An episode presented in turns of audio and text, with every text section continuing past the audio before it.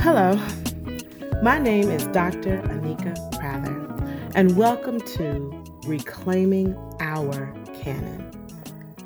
As you know, every time I talk about this story, every time I share these new nuggets that I keep discovering, I always try to bring it back to how this is our shared story. This is our shared heritage. There is no division here.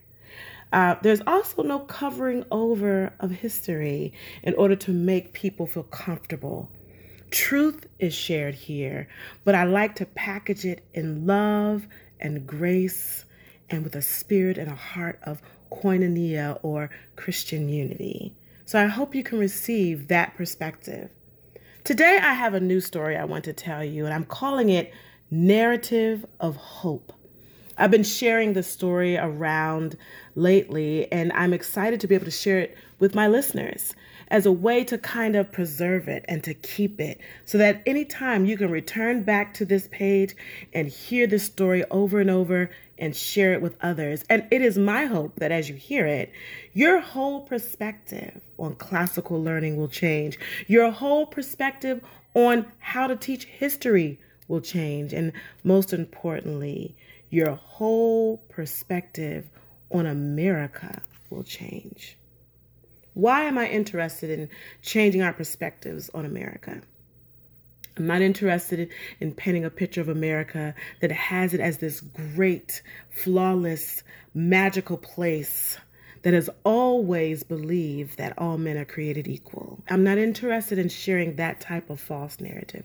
I'm also not interested in sharing the story that America is not for me or for my ancestors, and that there's a story that makes it seem as if there has not been an effort to bring people of color to be a participant in our democracy. There is a story about that.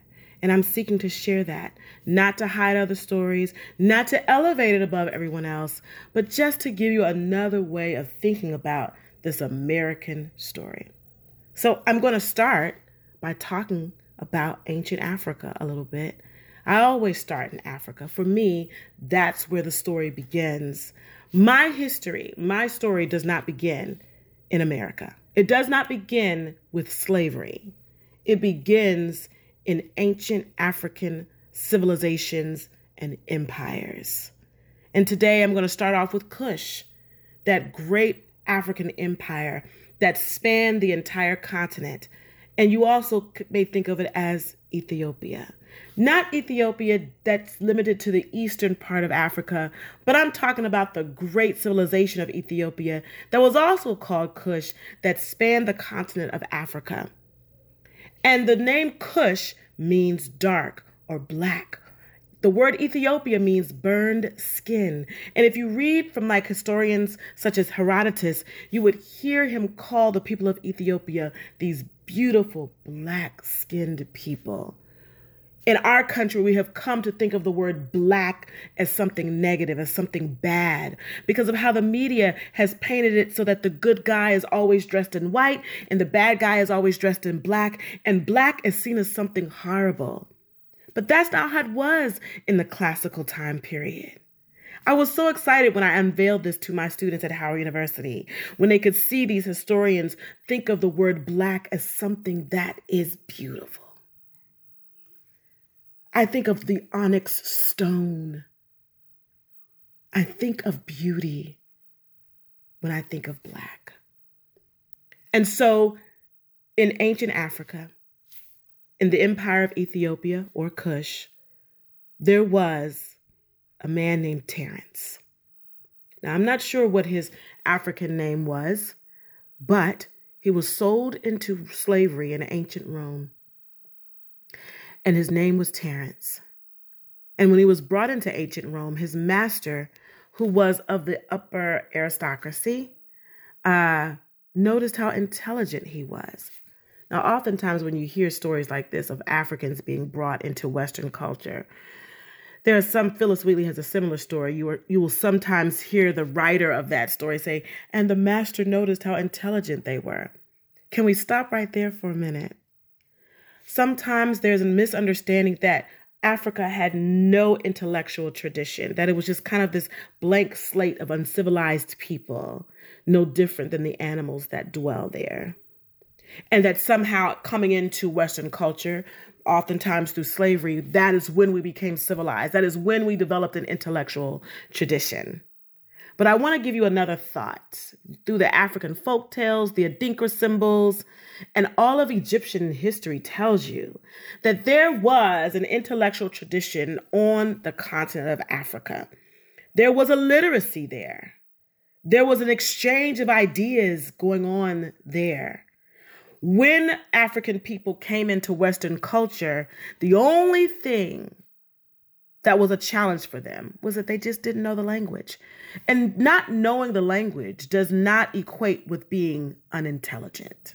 So, for example, me with three masters and a doctorate, if I went into a foreign country such as France, and I do not know French, even though I took French in high school, but we can blame that on the teacher.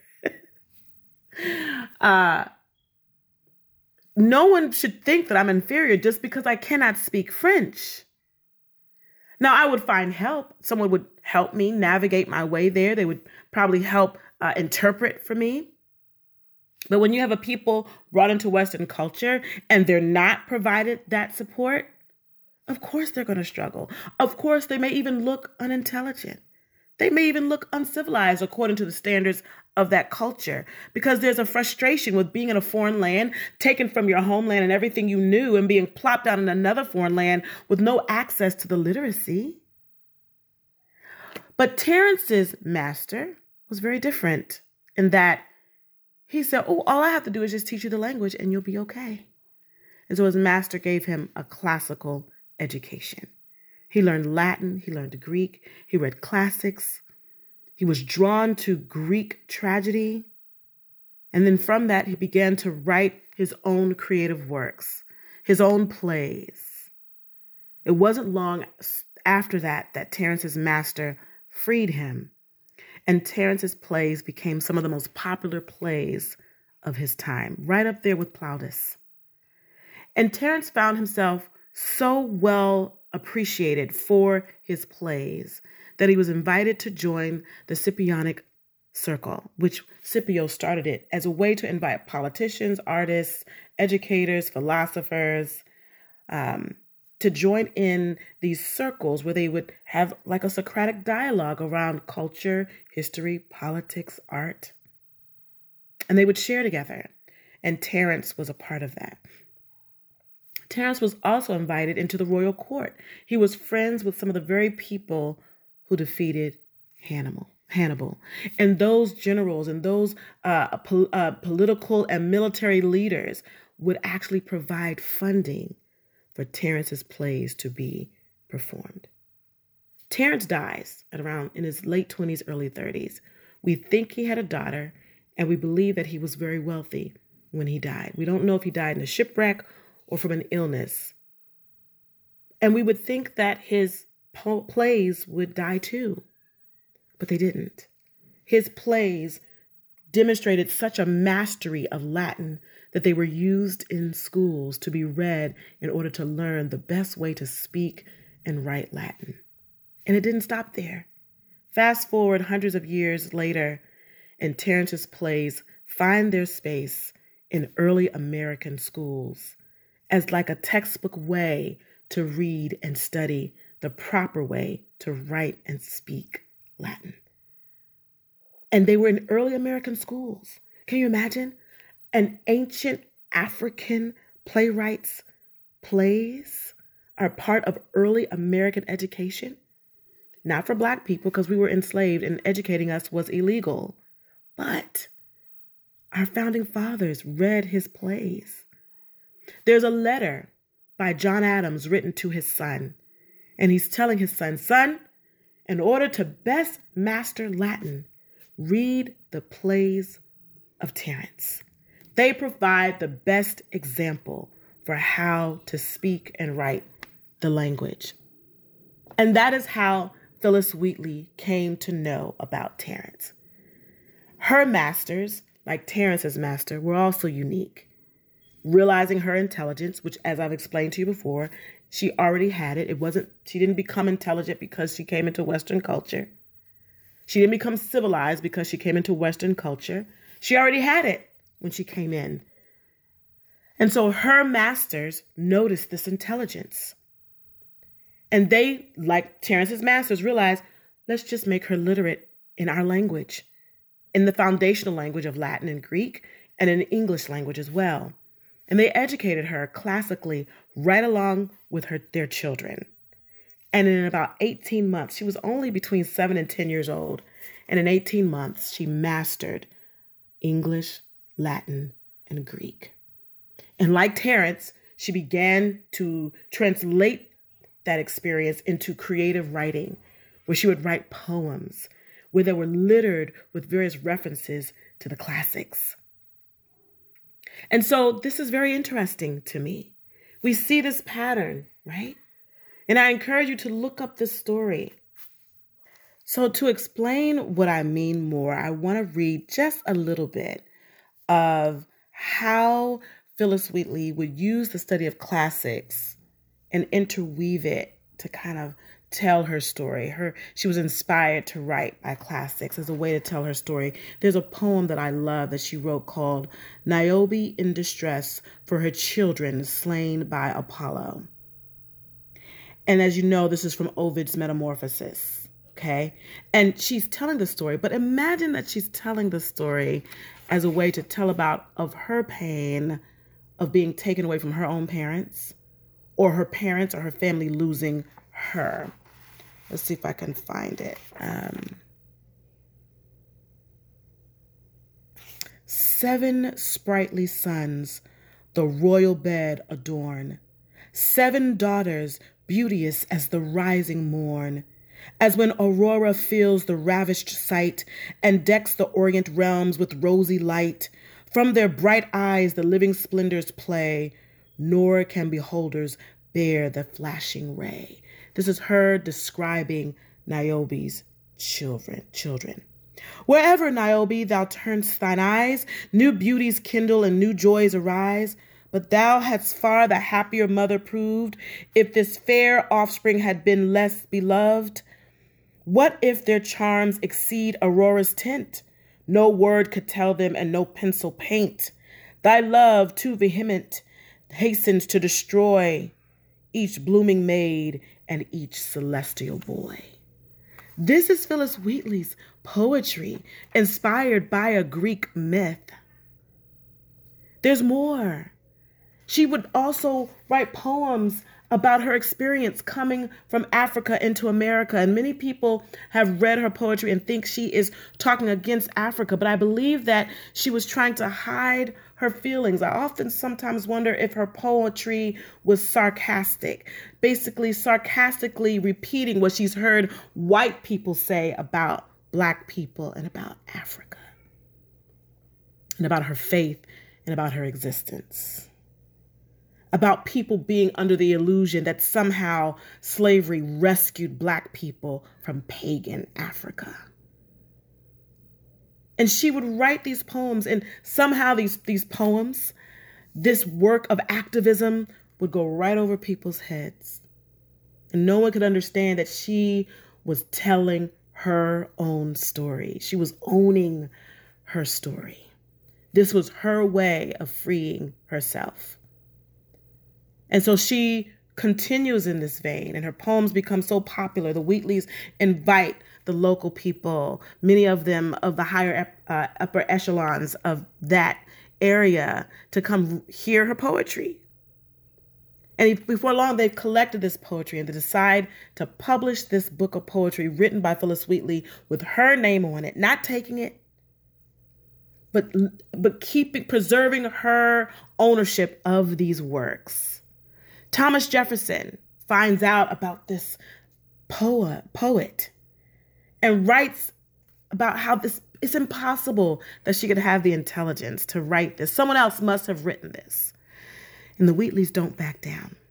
And they invite their friends to hear her read her poetry, to see her poetry as to, to prove that she wrote it. And then they ask their friends to sign off, yes, she wrote this poetry.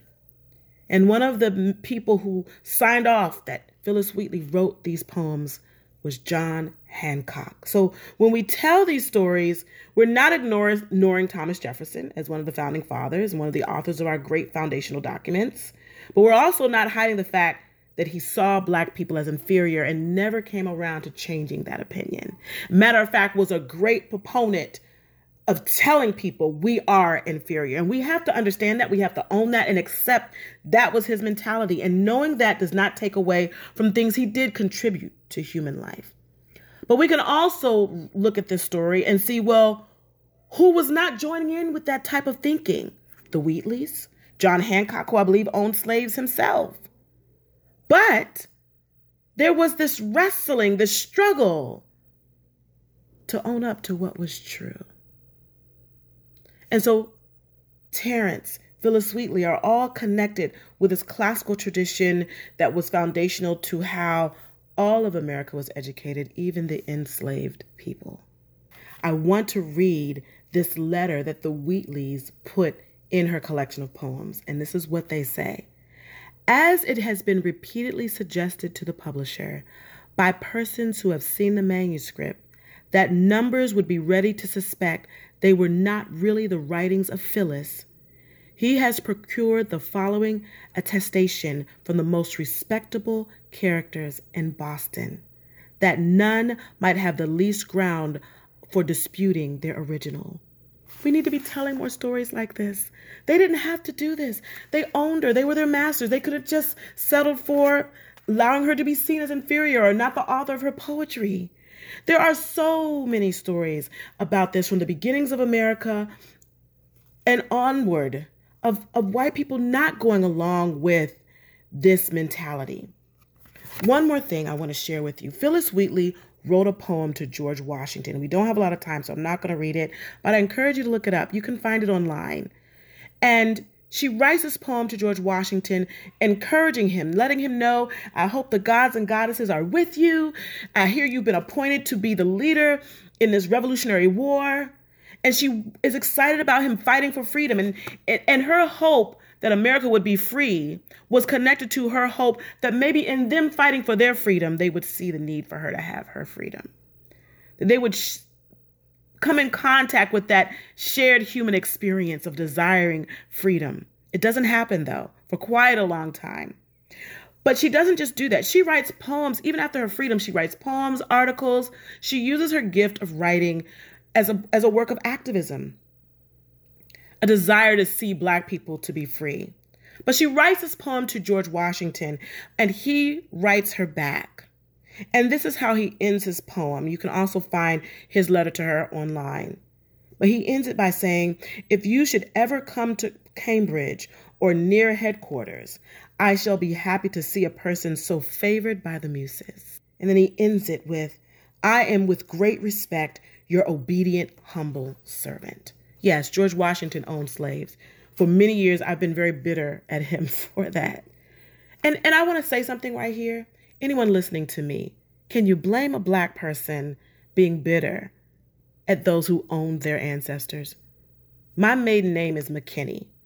You can look it up in the archives. There is a McKinney plantation where my ancestors were held captive and where my family grew. And there are testimonies from my great great ancestors of the pain they had on that plantation, of sitting behind a barn and hiding and weeping and crying before the Lord that He would deliver them from the pain of slavery. Stories of my great grandmother's master saying to her, When I get to heaven, if you make it to heaven, I might let you work in the kitchen. These are my stories. So, can you blame a black person for, for, for holding on to a bitterness and unforgiveness about that. Honestly, without the help of the Holy Spirit, without something otherworldly outside of yourself, I don't think it's humanly possible not to hold on to that.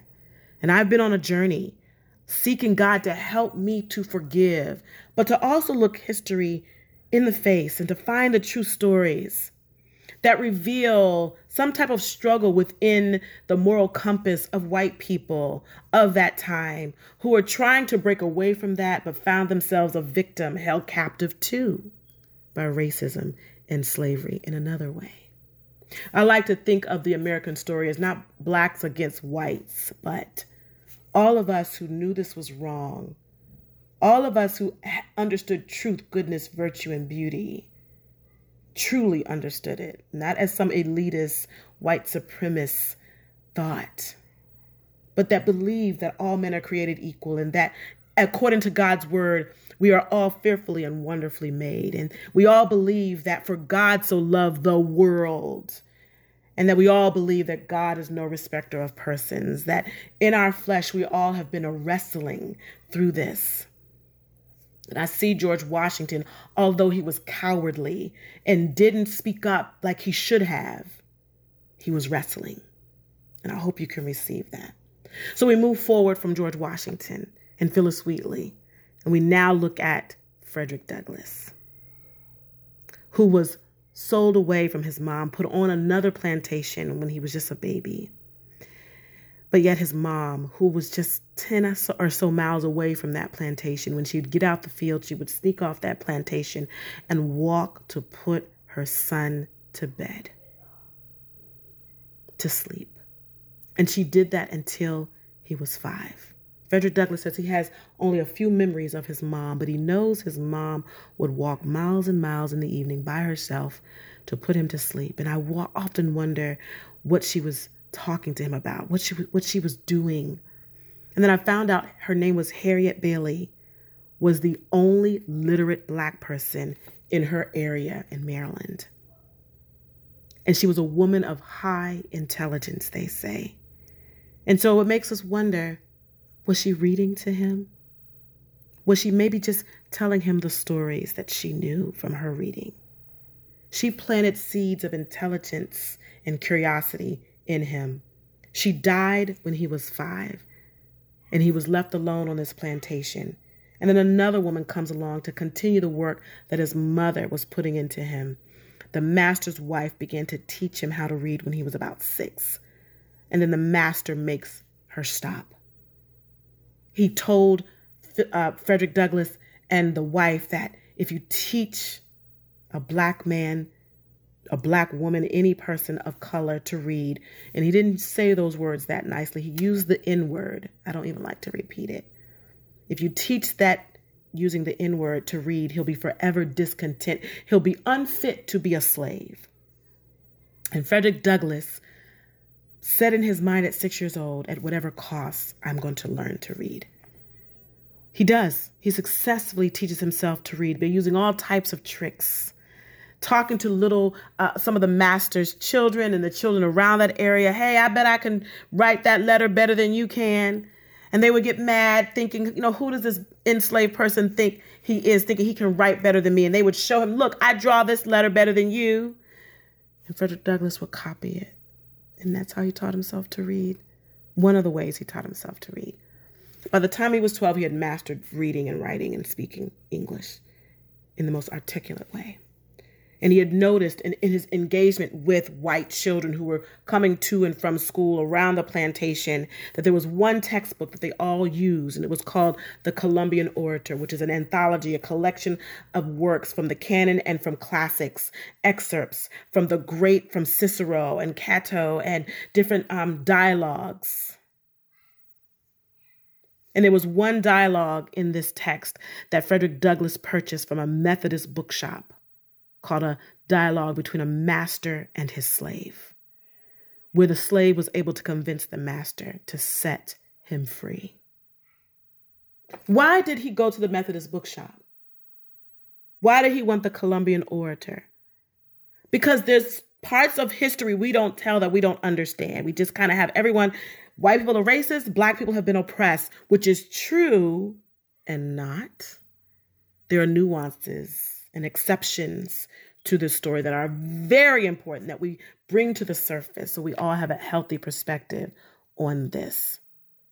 He chose the Columbian Orator, the same textbook that Harriet Beecher Stowe was educated with, because it was the main textbook of early American schools.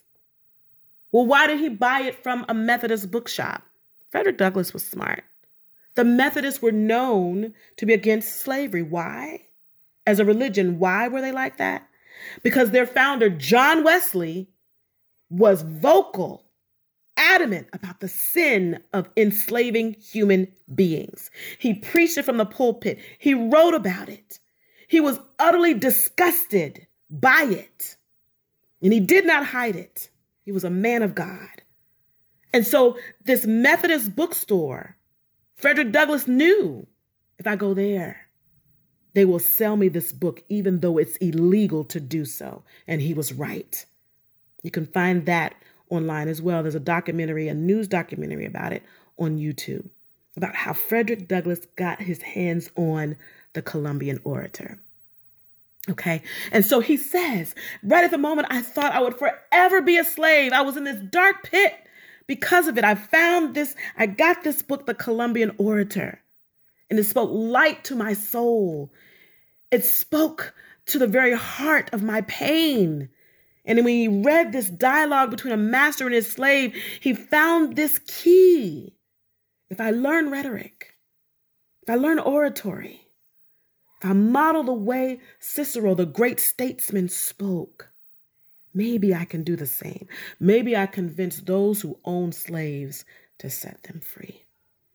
And that is how his journey began. He does it. He's only 12 then. It took him eight years to be physically set free, but he set his mind free first through the works of classics and he comes back. He doesn't run off to Canada and live happily ever after. We've heard this story before, right? He stays here to be a great statesman. And and this Columbian orator, why was this even created? Where does this come from? Well, if we look at ancient educational philosophy, we find a man by the name of Quintilian, who was a classical educator. And he believed, he wrote this book called Institutio Oratoria Hope I'm saying these words right. And he believed that at infancy, children should be taught how to read and write and speak as a way to be good statesmen and women, good human beings who use rhetoric and oratory as a tool, as a weapon, even to fight against the injustices that often arise in human led societies because we're fallible. We're all imperfect. None of us are without flaw. None of us none of us are without sin. And so Quintilian thought if we teach our young people this, they won't just sit back and let things happen that are wrong. But they'll use the, the, the skill of oratory and rhetoric to speak, to convince, to use logic, to convince the human leadership to change. And that's why the Columbian orator was created. It's based on the philosophy of Quintilian. That's why Cicero played a big part in that text, because Quintilian thought, even though he wasn't necessarily a big fan of Cicero, he did value the way the man spoke. And so there we get from ancient times into early American education, the Columbian orator, which educates most of America. But Frederick Douglass took it for himself. And so we have Terence, we have Phillis Wheatley, we have Frederick Douglass. And he works his way up in the abolitionist movement, becomes a well known speaker, develops some type of a connection with Abraham Lincoln. I'm still trying to figure out was it a friendship? What was it?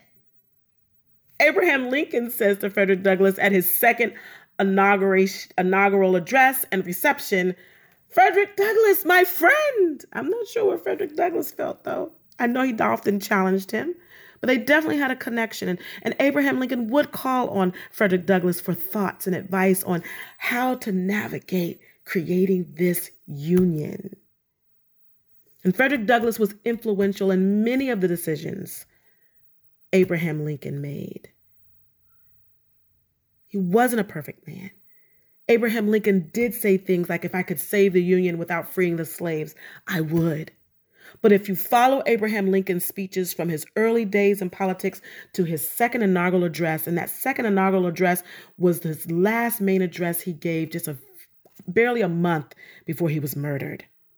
And John Wilkes Booth was in the audience when Abraham Lincoln gave this speech for his second inauguration, where he says, The Civil War's tragedy is God's judgment, God's punishment on America for what they had done through slavery. That's a very different man from if I could save the Union without freeing the slaves, I would. The sad part about it is he was just starting to begin to put policies and things in place during this brief time that we call Reconstruction to bring the newly freed people into participating in, in our democracy. And, and he began to lay out that plan in that second inaugural address on what he was going to do. And John Wilkes Booth made the decision at that address to murder Abraham Lincoln. And Abraham Lincoln was killed before we could see his evolution. This is why I, I really ache in my heart when people discount Abraham Lincoln because of the racist things he said. I'm not denying that. But I, I can tell people aren't reading his speeches, his writings, like his letters. He doesn't have a formal book, but people have collected his speeches, I think, in letters. And, you can see this picture of a man who was wrestling. He was much braver than George Washington was, though. He was willing to lay it all on the line to the point where even the night before he was murdered, he saw himself in a coffin. He had a dream about being dead. And the next day he was gone. What a what a sacrifice, and yet we discount him. Instead of honoring the evolution this man was going through to free himself from racism and another kind, another form of slavery. And Andrew Johnson comes in. He begins to close down the Freedmen's Bureau and all the agencies and policies that Abraham Lincoln was trying to put into place to bring Black people into participating in our democracy. Andrew Johnson pulls out the soldiers that Abraham Lincoln had sent in to protect black people because when we were freed, white people were murdering us, murdering us at massacre level. And Abraham Lincoln sent in soldiers to protect us. Andrew Johnson pulled those all away. And he ushered in Jim Crow. And he began this slow process. He wasn't president long, but he set America on this slow process of removing classical learning and literacy away from the black community so we wouldn't have the knowledge needed to be equal participants in this democracy, to be to be the statesman that Quintilian, the ancient educator, wanted all humans to be, where we could use rhetoric and logic and oratory skills to speak to the injustices of society. Andrew Johnson began to take that away from us. And we've been on that path, all of us, fighting on that path ever since. May we all get back to where Abraham Lincoln left off when he was taken from this world and pick up that mantle. And I'll end here talking about Martin Luther King, who thankfully was educated in these same classical schools that we're talking about before they had been completely removed from American public education. At just 16, he gets into college. I believe he was still a teenager when he writes this essay in college about civil disobedience by Henry David Thoreau. And then he says in his autobiography that the philosophers of the canon the writers in the classical time period formed the early philosophical foundations of the civil rights movement. Can you imagine?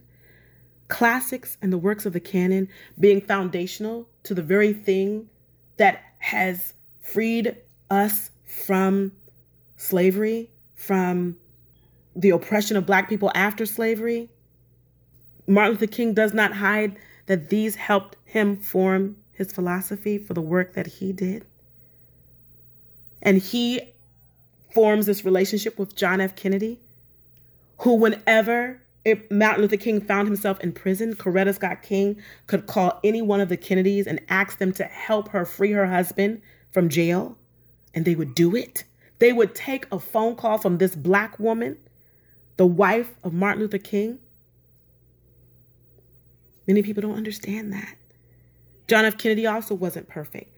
Like George Washington, like Abraham Lincoln, he too was wrestling between knowing to do what's right but wanting to be a president and still cater to his white base who weren't quite ready to receive black people as equal.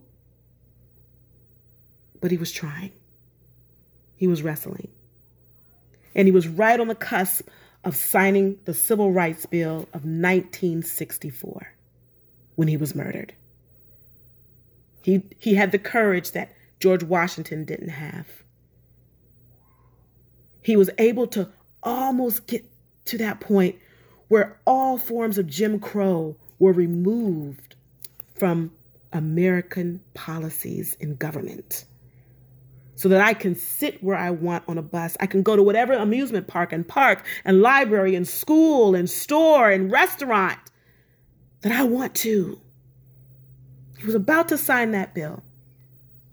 And just like Abraham Lincoln, who was trying to make America do what it was supposed to do, he was murdered.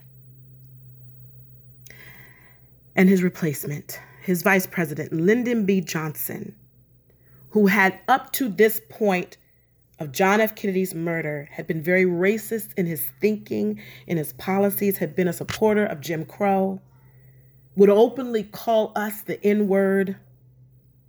So moved by the murder of John F. Kennedy stepped away from what he had traditionally been doing and said, I'm going to make sure that bill gets passed. This is what he wanted before he died. And he had the courage to break away from all of those people that he typically was speaking to about racist policies. He was a little bit different than Andrew Johnson, who ended what Abraham Lincoln was trying to do. Lyndon B. Johnson made the very courageous choice to continue what John F. Kennedy was trying to do. And all the while, and there you see Lyndon B. Johnson signing this bill of 1964. And next to him, you see Martin Luther King there with him as he signs that bill. Everything that Martin Luther King was trying to do led to this point. Martin Luther King says how much it used to grieve him that he couldn't take his children to an amusement park. And everything he did was so that his children could ride on a roller coaster. My children now can ride on a roller coaster. And when he was doing his nonviolent protest and nonviolent sit ins, and all of these white ministers who, like Thomas Jefferson and Andrew Johnson, were on the wrong side of this fight, when they began to rebuke Martin Luther King for these nonviolent, peaceful protests, saying he was disobeying authority. He was sinning against God for not respecting the authority and that he should just wait until things take care of themselves and respect the authority. His first thing he said is, I'm surprised that you would rebuke me for protesting my oppression as opposed to rebuking those who are oppressing me and my people. And then he says something else. He lets know I'm not going to stop because he says, I must be a non-violent gadfly. I must be a non-violent gadfly, irritating the leadership until they do what's right, which is a direct quote from Plato's Apology, who felt the same way. That the society Socrates was living in was following myths and allowing those myths to determine how they're related to humanity. And Socrates refused to do that. And he lost his life for that. But he said, I'm going to be a, a, a gadfly in society. And so Martin Luther King picks up on that and is inspired by that thinking and says, but he adds the word nonviolent. And he says, I'm going to be a nonviolent gadfly until change comes. And he was given the opportunity before he died, unlike everyone else, to see change come. And at the foundation of this story were my ancestors, your white ancestors. We came together around classic texts, around the works of the canon. And we had this engagement with these texts, trying to understand our human existence. We came around together around these texts, trying to make America live up to what it was supposed to be, what it was designed to be. This is our shared heritage. This is our story. Thank you so much for joining me in listening to what I like to call narrative of hope. May we listen to this story and think about this story and continue your research on this story. And may it give us hope and guidance on how to chart our way forward. I'll look forward to you joining me next time for Reclaiming Our Canon.